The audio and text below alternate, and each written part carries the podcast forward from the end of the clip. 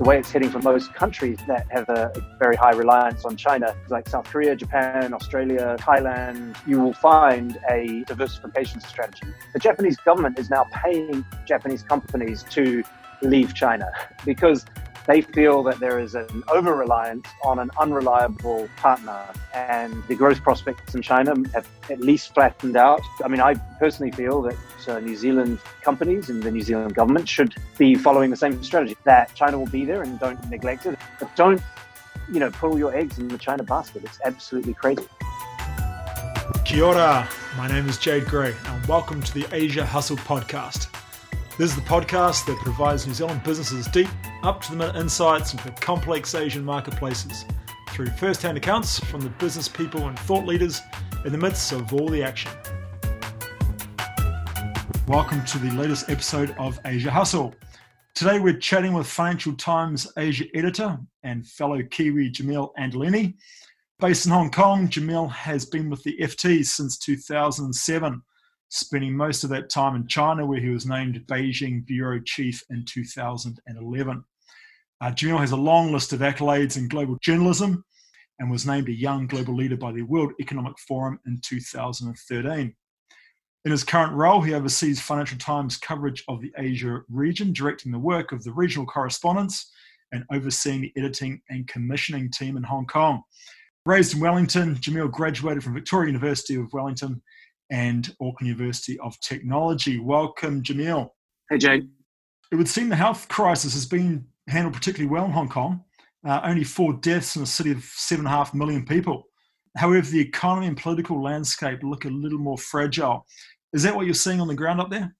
Yeah, absolutely. So, um, Hong Kong, with its seven and a half million people, has fewer cases than New Zealand uh, and many other places, despite this, uh, you know, virus hitting here very early uh, back in January. So obviously, it's part of China, um, and uh, it's connected to, directly connected to mainland China, and so the virus arrived very early. Um, the government, I have to say, uh, mishandled the situation in a terrible way from the beginning. Uh, refused to close the borders, basically. for political reasons, um, uh, flip flopped back and forth. You should wear masks. You shouldn't wear masks. Oh, I'm sorry. You should wear masks. Just a sort of a total mess. But I think there are two defining features that have really uh, set aside Hong Kong when it comes to dealing with this virus. Uh, total cases, I think it's 1,055 still. I mean, not, almost none. And almost all of those have recovered. And as you say, only four deaths. Now, there's one other place that has done probably as well. And I would say it's it's got more to do with the the well functioning government in that place, and that's Taiwan. Uh, you know, so Taiwan has its cases are under 500 and its deaths are like six, I think, still. So, um, which is quite astonishing. Now, there are two defining features, as I mentioned, between um, uh, that, that I think are common to Hong Kong and to Taiwan. Uh, number one is a very, very deep distrust of the Communist Party and anything that the Communist Party says in mainland China.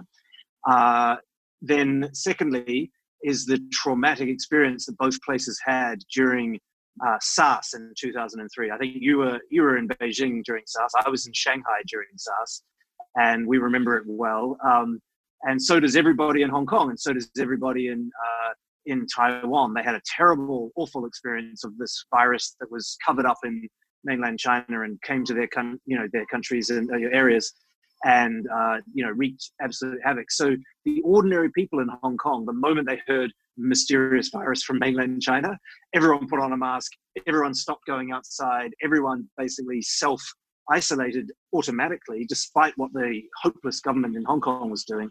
And in Taiwan, the government actually put into place uh, after 2003 a whole lot of protocols which they just rolled out immediately shutting the borders uh, a bunch of things which worked almost perfectly so you know i mean now, uh, now when it comes to the economy i mean this last year was was very bad because of the protests that started sort of around the middle of the year and went all through the year and ramped up uh, uh, the the econo- uh, economic situation in Hong Kong was was bad. They had a recession last year. Um, this year, it's infinitely worse because um, you know uh, all the vestiges of the economy that were still sort of doing okay in the midst of the protests are now wiped out. So um, you know, they're talking negative 10% growth for Hong Kong roughly this year. Uh, could be worse. They think it won't get much better next year. Hong Kong is obviously, I mean, if you to put it bluntly, Hong Kong is the money laundering center from continental China. Um, and if you don't have people from continental China coming here or foreigners coming here to go into China, you don't have much as much as much money laundering, and you certainly don't have all the kind of uh, uh, extra bits that go along with that. People buying property, tourism from mainland China. You know, ninety something percent of tourists in Hong Kong traditionally are from mainland China, and if they go away because of protests, because of borders closed, uh, you know that's a huge hit to retail, to travel. Uh, so you know those those things aren't massive parts of the overall economy. It's financial services and it's trade is that they make up the big the big kind of bulk of it. But those things are, are you know limited as well. And even though retail, hospitality, tourism isn't a major GDP contributor, it's a massive contributor to uh, employment in Hong Kong, obviously. And with those industries basically destroyed, then you know employment is is under serious pressure here. So, yeah, I mean the economic situation is dire, but we can all go to the beach, and uh, Hong Kong never officially officially locked down. Uh, you know, so um, we're in a better place than many other countries. Do you think, given over the last few years, and I've noticed going to Hong Kong, if I ever opened my mouth, used uh, Putonghua or Mandarin Chinese, uh, I got dirty looks or basically just never, never talked to. And there has been, obviously, with the protests and the whole pro-democracy movement, um, a real push away from the from the communist rule. Is there a temptation to turn on the mainland t- China tap, um, let tourists back in, let the money laundering back in, whatever keeps the economy alive, um, at the the risk of political freedom. Absolutely. I mean, if you go back to um, uh, 2003, the answer in the wake of SARS for Beijing and for the Hong Kong uh, authorities at that time was to before 2003, before SARS, uh, individual tourists couldn't come to Hong Kong. There was a there were a whole lot of restrictions on people. They had it was very difficult for the average mainlander to come down to Hong Kong. There were a whole lot of rules and restrictions. Uh, those were lifted after 2003, primarily to help boost the economy. So a bunch of stock market listings were sent down here, a bunch of tourists were sent down here. And what you had, according to actually, I was talking to someone who's a top advisor to Carrie Lam, the chief executive here, and he explained it quite nicely. What you had then was a uh, basically an economic uh, merging of the mainland and Hong Kong, without the social or political merger. And you basically had, uh, you know, mainland money coming down, but, uh, you, you know, resistance from people in Hong Kong for the things that came with it, some of the political attitudes. And, um, but, but to be clear, you know, it is, uh, in certain circles here, it's totally fine to speak Mandarin because um, there are a million people over the last, since the handover in 1997 when Britain handed Hong Kong back to China, there have been a million people move here uh, permanently from the mainland. So, of that 7.5 million people in Hong Kong, 1 million of them are Mandarin speaking mainlanders, including my wife, uh, including a lot of our friends. But certainly, the, uh, the majority of people here, I, I, wouldn't say they're xenophobic towards mainlanders, but they're certainly anti. Uh, Communist Party, and they're and they're against what you're seeing here, which is a very very rapid deterioration in the uh, the freedoms and the and the rights that, that are sort of protected, supposedly protected in Hong Kong, and which don't exist anywhere else in China. Free speech, uh, freedom of assembly, um, the right to elect a limited number of people in the legislature. You know, the, these things are under massive threat every day, and are frankly, being eroded very, very quickly uh, by Beijing with an active policy of eroding these these rights and freedoms but with the uh, very um, active participation and collusion of, of the Hong Kong administration, which you know are incredibly unpopular. Never, never, we've never had a Hong Kong administration that's as unpopular as the one we have now. Know, in your role of you know Financial Times Asia editor, um, obviously every day you're looking right across the region, not just at Hong Kong and the mainland uh, China, and obviously for New Zealand, this is the key trading region. Uh, I think last year Asia took the count for about 58% of our exports. uh, which is a phenomenal number, and, and even more phenomenal when you look at the growth in such a short time. What are you seeing across the region in regards to New Zealand exports? Uh, and in light of this new normal, um, where does New Zealand play in the long term? What is their kind of undeniable value in the region going forward? Has that changed, or is it still going to be the, the usual suspects? So there's a couple of things. I think that um, first of all, uh, you know, there are all sorts of markets. You know, remember Southeast Asia as a block is what seven, 800, 800 million people, right? So there are vast markets. Um, and New Zealand doesn't produce that much actually when you you know compared to the size of these markets. Um, I mean, it, it, sounds it doesn't it doesn't ring nicely to our egalitarian ears, but you know, and I'm not the first person to say it, but you know, shouldn't New Zealand be just focusing on sort of the the, the couple of million richest people in the world as our customers and uh, you know the people that we should be providing things for? Because if you look at what New Zealand has, I mean, it's a cliche, but you know, clean, green, we have you know something that that the rest of the world doesn't really have, right? So we have clean produce. We have.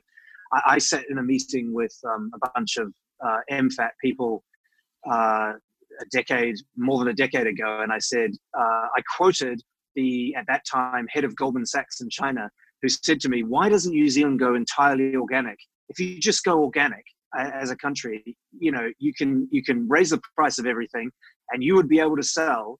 every single thing to the middle the rising middle class just in china and uh, you'd you'd you know but but new zealand you know with its gra- grass fed incredibly valuable beef. You know what we what we the majority of what we sell to America is not you know sirloin steaks. It's ground beef.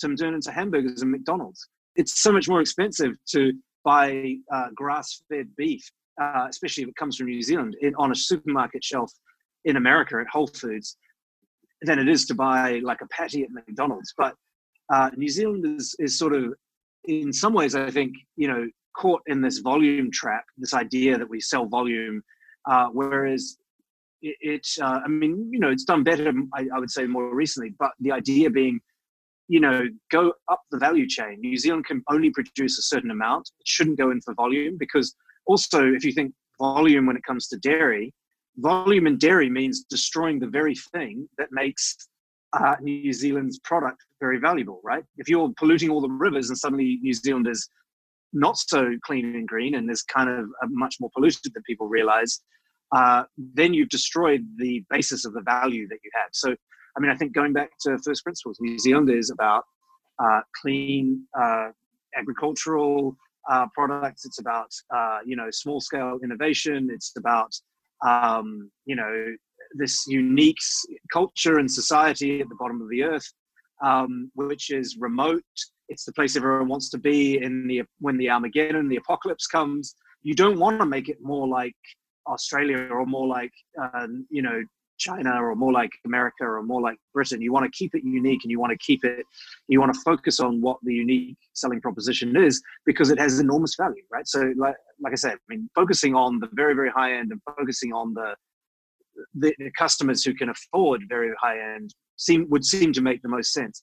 Now, when you talk about uh, you know the region, China is obviously the biggest market. It's the easiest market in some ways because it is a volume market to some extent. It's you know you can sell your product more you know for a higher price, but in larger volumes in, into China. But I, I, I mean I think what you're seeing with Australia at the moment, um, uh, the tap can be turned off. China can get you know the Communist Party in Beijing can get angry at you for something that uh, one of your politicians says, and they can switch off the the market to a certain extent. And you know, you don't really want to be in that position. You don't want to be beholden to a single large market that is controlled by an authoritarian dictatorship. I don't think so. You know, the the the way that it's heading for most companies, frankly, uh, that have been in China for many years, and it's the way it's heading for most countries is uh, countries like South Korea, Japan, Australia, uh, Thailand. Uh, you can go through every country that, that has a you know very high reliance on China, and you you will find a uh, diversification strategy. The Japanese government is now paying Japanese companies to leave China because they feel that there is an over reliance on an unreliable partner um, and they also feel that uh, you know the, the growth prospects in China have, have at least flattened out and um, you know are probably going to be less uh, exciting in the future. So, I mean, I personally feel that uh, New Zealand companies and the New Zealand government should be following the same strategy of a, of a China plus plus plus. You know that, that uh, China will be there and don't neglect it and don't ignore it, but don't you know put all your eggs in the China basket. It's absolutely crazy. Um, for a company, it's crazy because you know who knows what Jacinda or Winston Peters is going to say one day that you know even inadvertently perhaps um, which will offend some leader in the Communist Party, which will lead to your company being cut out of China. And and I I think you know that New Zealand companies in particular need to be clear there is a risk to that. No, totally, Jamil, and I think we share a pretty similar sentiment here. Uh, I think even in the best of times that was the case, let alone with the U.S. administration that increasingly look, looks like it wants to start a cold war with China um, and New Zealand's going to feel a squeeze, whether or not we we want to or not. Um, there's a great African proverb I heard that when two elephants fight, it's the grass that gets destroyed. Um, and New Zealand is very much in that position, along with Australia, which we've seen recently, how quick and especially defensive China right now will go to the trade soft power to back up its harder diplomatic policies looking at that, and let's assume that is the case, and we want to diverse our portfolio. Looking around the region, who have been the standout players? Um, you know, we've got the powerhouses of uh, South Korea, Japan, Singapore. Who should we be doubling down on to get a bit more stability across our trade sector? Uh, like I said, I think Southeast Asia uh, has you know enormous um, potential, enormous possibilities. Um, very young populations, very rapid growth. You know, the, uh, several of the economies in, in Southeast Asia uh, uh, look like China 15, 20 years ago. You know, so they're at that sort of early, you know, early-ish takeoff point. Um, Vietnam, uh, you've got Thailand, which is a bit more mature. You've got Indonesia, which is a vast, uh, vast market. Um, you know, uh, of course, Japan, South Korea, uh, Singapore a little bit smaller. I mean, but but even if um, you kind of set aside China, New Zealand could probably sell everything that it produces as an export um, nation. Could without China, it could sell it to to uh, you know to the rest of Asia, even without Europe and, and North America. Um, so, you know, I think there are there are real opportunities all throughout uh, all throughout the region. I, I think personally that India uh, eventually um, will be an enormous and very very important opportunity for all uh, you know for all exporters. Um, uh, you know, I was in uh, rural Uttar Pradesh last year, just before the election, and I was in these villages which have never had running water, they've never had electricity, uh, and everyone had a cell phone. It was amazing. These people were illiterate, but they all had phones connected to the internet. And that has happened in a five year period. They've added something like 400 million, 500 million people uh, onto the mobile networks uh, in a four or five year period.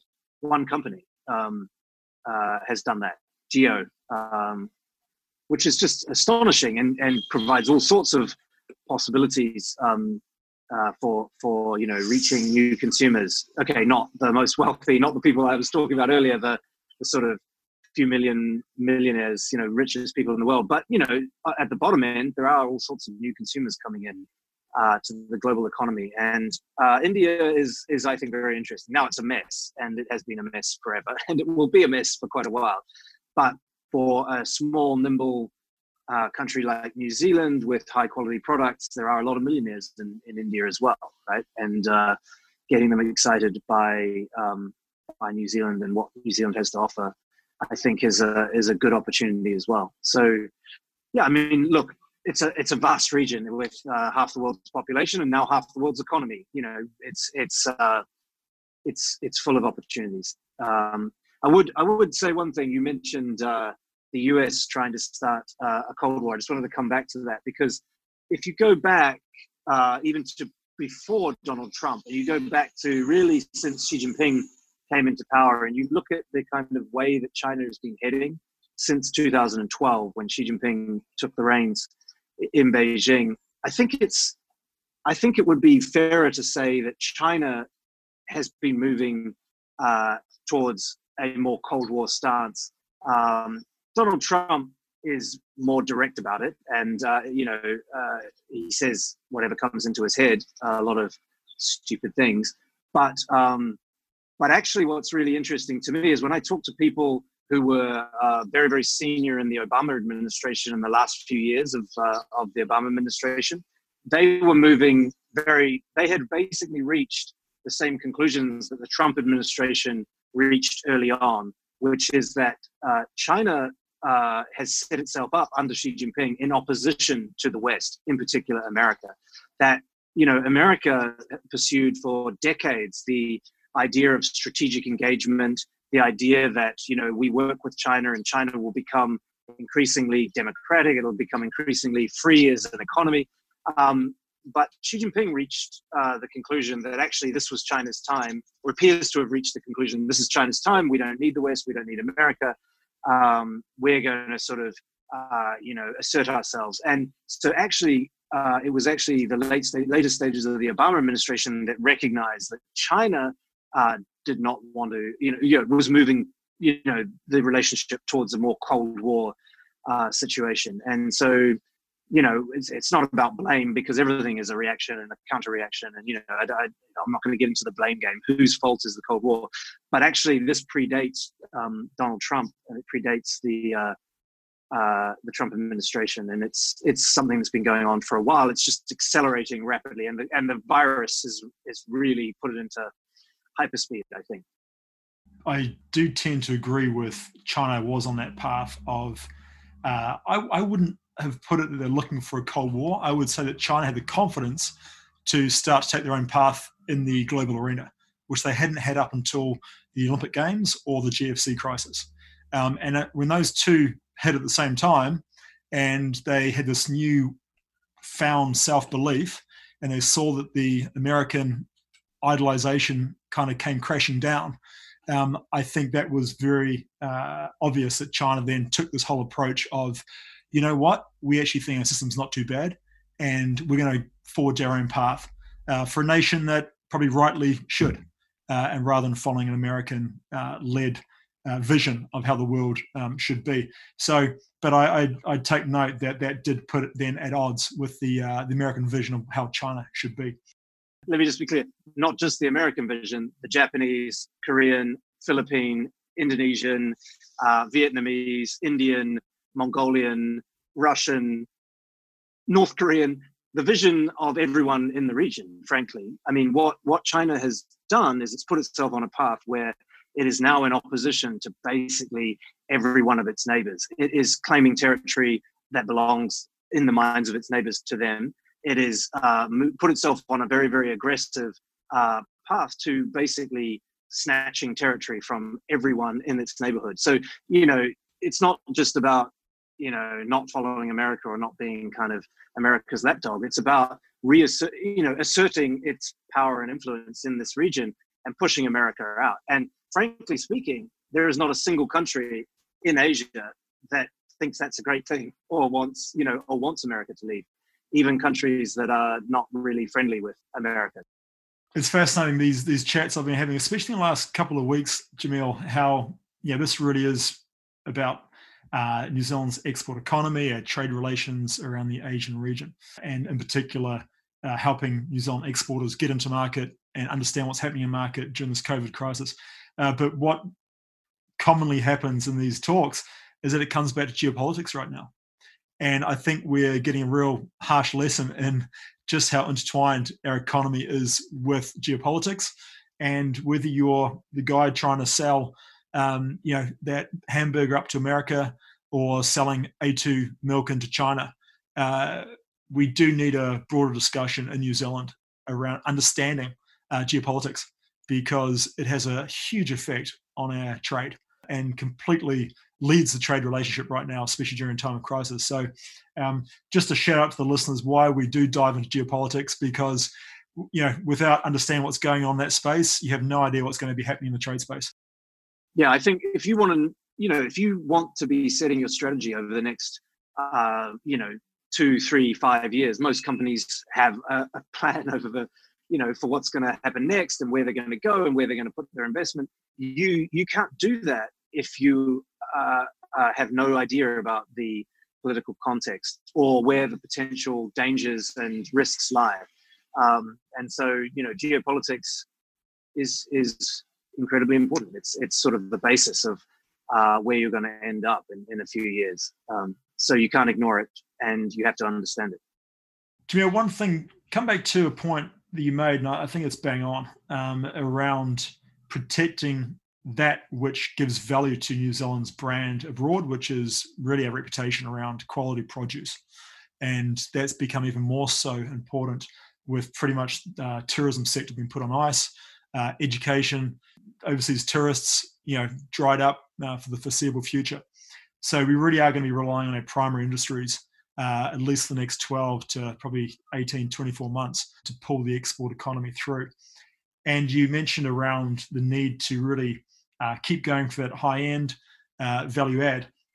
One thing that I've probably been verging on harping on about has been New Zealand's opportunity to position ourselves really as the wellness capital of, of the world and getting away from just trying to push the attribute of pureness and clean and green, but actually bring it back to the consumer. This is about your wellness. And we've never had a global audience so in tune with their wellness, let alone baby, baby boomers who finally feel a bit vulnerable, which they never have in their lifetime.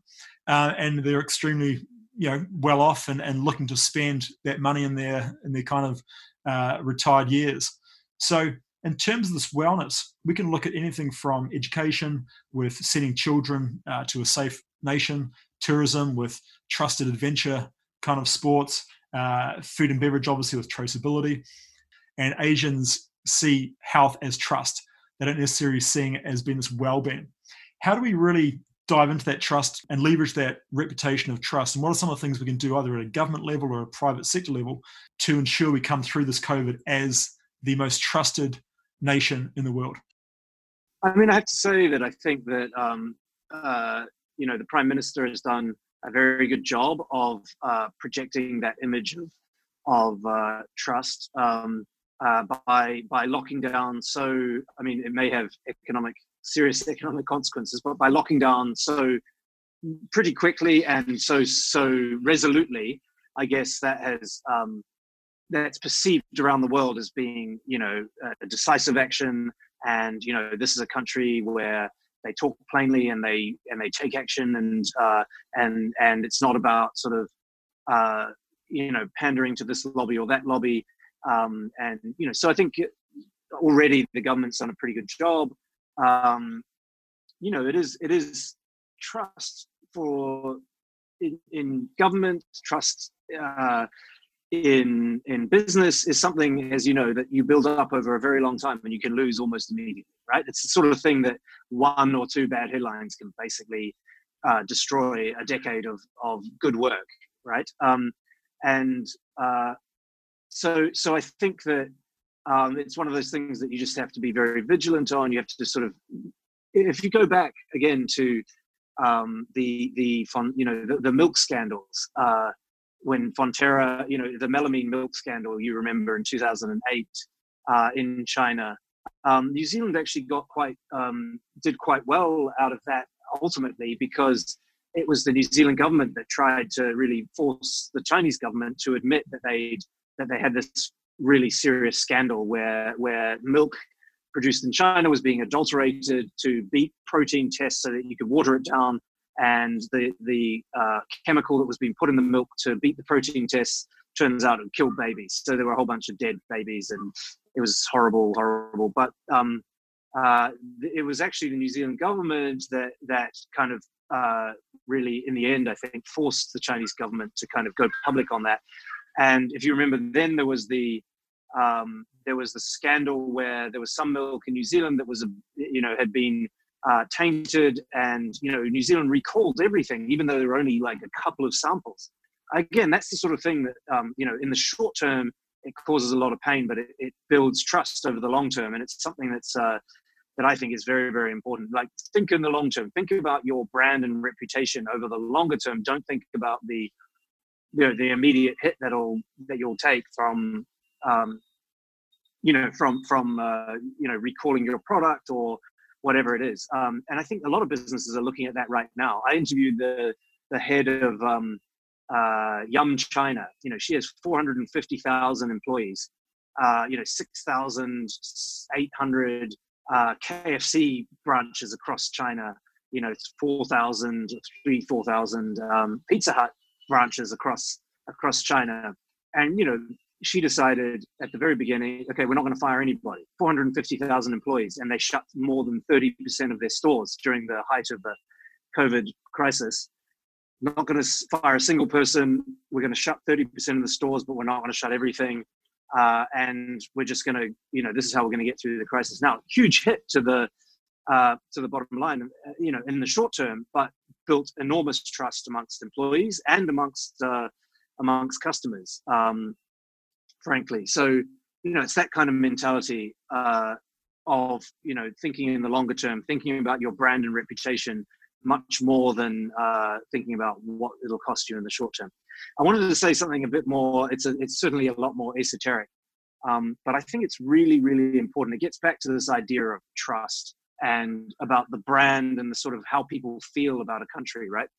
I think there have been some really worrying trends, distressing trends, in my opinion, over you know the last decade or so in New Zealand. I think corruption, frankly, is more uh, prevalent in New Zealand than people perceived. I think it's just sort of uh, you know the, it's not really you know talked about as much, and uh, sort of in general terms, I think it's it's there and it's there more than people people acknowledge. But there's a very specific thing that I think New Zealand needs to fix and needs to fix urgently because if we don't, I think it will lead to, uh, you know, possibly irreparable damage to our, our longer term reputation. And that is our electoral finance laws. And I know we don't, you know, we, are really straying into politics, not even geopolitics. This is domestic politics now. But, um, but, but actually, this is incredibly important because um, this perce- perception that we are a very clean, not just clean environmentally, but we're clean politically. We're an uncorrupt country and we're uncorruptible. That is so powerful and so important for investors. It's so powerful for immigrants. It's so powerful for everybody, right? And it's so powerful for us and for our for our products because an uncorrupt country couldn't possibly sell you poisonous milk. You see what I'm saying? Like there's a, there's a direct connection here. Now the problem we have is that uh, in New Zealand, uh, we allow companies to uh, to give political donations uh, undeclared to our political parties. Through there are a bunch of loopholes in our electoral finance laws um, which allow us, you know, allow companies, any companies, to give money to to uh, to our political parties. And there was a law brought in late last year, rammed through Parliament without any due process, which is unbelievably unusual actually in New Zealand. And they didn't uh, address the fundamental problems, which is that companies set up by anybody that just happen to be domiciled in China can give money to political parties, and they can do it uh, through charity auctions, through charity dinners, which in a way where you can just disguise the entire amount. Most New Zealanders, I don't think, realize that the single biggest donor in the last election cycle, uh, in uh, 2017, I guess, the biggest single donor was a Chinese citizen from Inner Mongolia who runs a horse racing uh, business, uh, if you can call it that, since horse racing gambling is illegal in China. And he's not only given money to the National Party, which is what he gave last time, he's given it to all political parties. So it's not he's not giving it out of the conviction of his heart because he truly believes in the platform of the National Party. He's obviously giving it for another reason. And uh, you know, I, we can speculate on what that other reason might be. I mean, he he probably, I, I would assume, in my opinion, he believes probably that uh, he's buying some sort of influence by giving large amounts of money to political parties. Now, he was able to do that because he has a wholly owned subsidiary in New Zealand, which is a company in New Zealand which can give money to political parties. Now, is that the sort of thing that we should be allowing or encouraging? In my opinion, what New Zealand needs to do urgently is ban donations from anything anybody apart from individuals. If an individual wants to give money declared to a political party, they absolutely should be able to. We already have laws that supposedly ban uh, political donations from non New Zealand citizens, but it's extremely easy to circumvent that. There's my little rant. No domestic politics, but it is incredibly important. It's connected directly to our to our global uh, reputation. Absolutely, and you know I, I've come at it from a similar theme, different angle, and that is around, as you mentioned, this this idea of New Zealand being clean is absolutely imperative to any type of trade future for New Zealand in terms of differentiating ourselves from the Uruguays, from the Chiles, uh, even from the Irelands of the world, is to maintain this perception and the reality that we are the cleanest nation in the world. And that goes across our politics, it goes across our environment, uh, it goes, goes across our society as, as a whole. So um, no, I'm, I'm, absolutely willing to listen to this rant um, and to you know hear these opinions about how do we keep that clean image. Talking of global images, uh, we've had a, a, bit of a rising star come out of this crisis, and that has been our, our prime minister uh, in terms of you know getting an international headlines, uh, really walking the talk on this idea of of uh, I guess a fair and clean approach to the communications that were given um, through the COVID crisis. What is the dollar value of having a leader like uh, Prime Minister Ardern, who we've really never had on a global scale in terms of foreign press? Uh, and you, you look at all the papers every day. Um, has this got some real dollar value for us, or is it going to be uh, forgotten about in a few months when everybody gets back to business as usual? To give uh, Prime Minister her, her due credit, she has been a star almost since the day she was elected, frankly. I mean, uh, there have been fawning headlines around the world since almost that moment she was elected, uh, when she became the first woman since uh, former, now deceased uh, Pakistan Prime Minister Benazir Bhutto to, to have a baby in office. She made headlines from that initially. Then with the you know incredibly tragic events um, in Christchurch and her response to that, she made headlines again. She made headlines when she kind of presented herself on the world stage as almost the anti-Trump um, several times. Uh, I think she's incredibly good at this. She's she's uh, she's got um, you know the the instincts of a political PR genius, right? I mean, she really has that. Um, and I think that uh, for for you know to put a dollar value, I mean, it's it's uh, priceless, as they say, right? I mean, this is this is incredibly, incredibly valuable. Um, now, the danger is, of course, that um, first of all, if if any politician or government gets too caught up in in that kind of presenting an image on the world stage, um, it, it, it can be uh, problematic. Not probably on the world stage, frankly, but it can be problematic domestically because if the perception sets in that this prime minister is all about you know looking good on the world stage or, or you know being the anti-Trump and being sort of cool on the world stage, but is failing and when it comes to domestic policies, that can cause a backlash uh, politically at home, um, and eventually that will you know cause a backlash in the in the headlines globally as well. Um, so that's you know there is a small danger there. Frankly, it's relatively small because, uh, but but then, um, and it can be distracting, right? If you're sort of always seeking the next kind of uh, superstar global headline, then you know how much time are you really spending looking at the really tough problems domestically. But it can also um, be problematic, I suppose, uh, over the longer term because whoever comes next is going to be really in the shadow of uh, of Saint Jacinda, as we've uh, dubbed her in the Financial Times. Um, one of my colleagues wrote a column, uh, you know, uh, about Saint Saint Jacinda, um, a very complimentary one, by the way.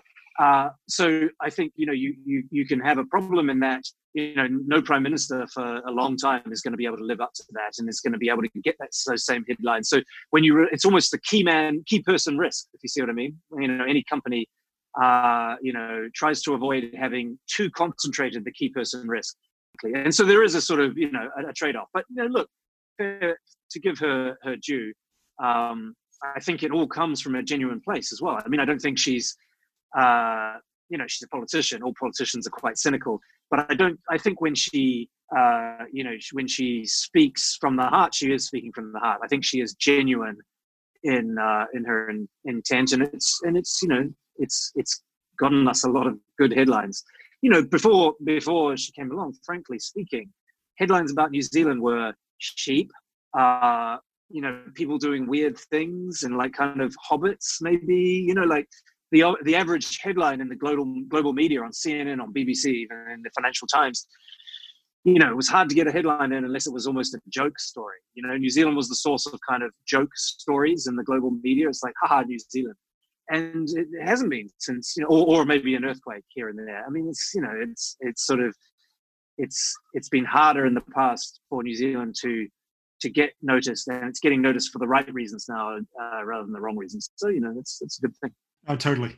I had a, a friend that we both know from the BBC who, uh, once asked me, he said, "Give me a story about New Zealand. It's not cute and kind of feel good factor." Yeah. You know? Cute or weird. Correct. Right? Correct. and that was for many years. That wasn't just a passing comment. Jamil, wrapping things up. You know, bring out that crystal ball. Uh, you've got your head around the Asia, you know, landscape as well as any. How do you see things panning out in the kind of medium to long term? How rough is this storm going to be for New Zealand? and you know what are our best strategies for um, coming out uh, on top? Look, I mean, we're predicting basically. My colleagues and I we talk about it a lot, but we're predicting, uh, you know, something on the scale of the Great Depression, maybe worse. Um, uh, you know, we think that uh, it's gonna, you know, this is gonna last a really long time. Closed borders are probably here to stay. We're going to see mass mass unemployment. It's going to be awful. It's going to be really painful. We're going to have to retool our our economies effectively um, for this for this new reality. And i i just think that okay you know a vaccine might come along in the next you know year or two. That would make a big difference. But but i think that um, a lot of the trends that were in place before the virus are as i said hyper accelerating so some level of decoupling is going to happen um, I think the biggest uh, issue is going to be this decoupling that is coming between US and China for, for whatever reason, for whoever's fault. You can argue it back and forth. But the new Cold War is already here, in my opinion, and it's going to get a lot worse. Uh, we, we should all pray and hope that it doesn't become a hot war. Um, if we can keep it a, a, Cold War, that would be, I think, uh, a, a, big win. But um, but what it's going to mean is that you know most countries i think in the world are going to have to basically choose. Are you in the uh, western liberal democratic camp or are you in the frankly authoritarian uh, china dominated camp? And you know uh, i think that is going to end up making a lot of uh, economic decisions for us because i think that you know new zealand uh, wavers, frankly, now and then when it comes to trying to have, and, and do sort of a lot of countries, Singapore and a whole lot of other countries waver even more, you know, trying to be uh, economically reliant on China whilst being, you know, security, uh, you know, politically and uh, from a security standpoint reliant on America. And I don't think that choice is really um, a viable one, uh, is going to be a viable one in, in the near future, frankly. So, countries will have to choose. Either you are going to be probably a bit poorer, but but aligned with you know the Western liberal democracies, or, or you know liberal democracies everywhere, or you're going to be maybe richer, but maybe not, uh, and aligned with um, you know the authoritarian you know countries led by China. So I think that is coming, and I think you know everyone needs to prepare for that. And frankly, I know which I prefer.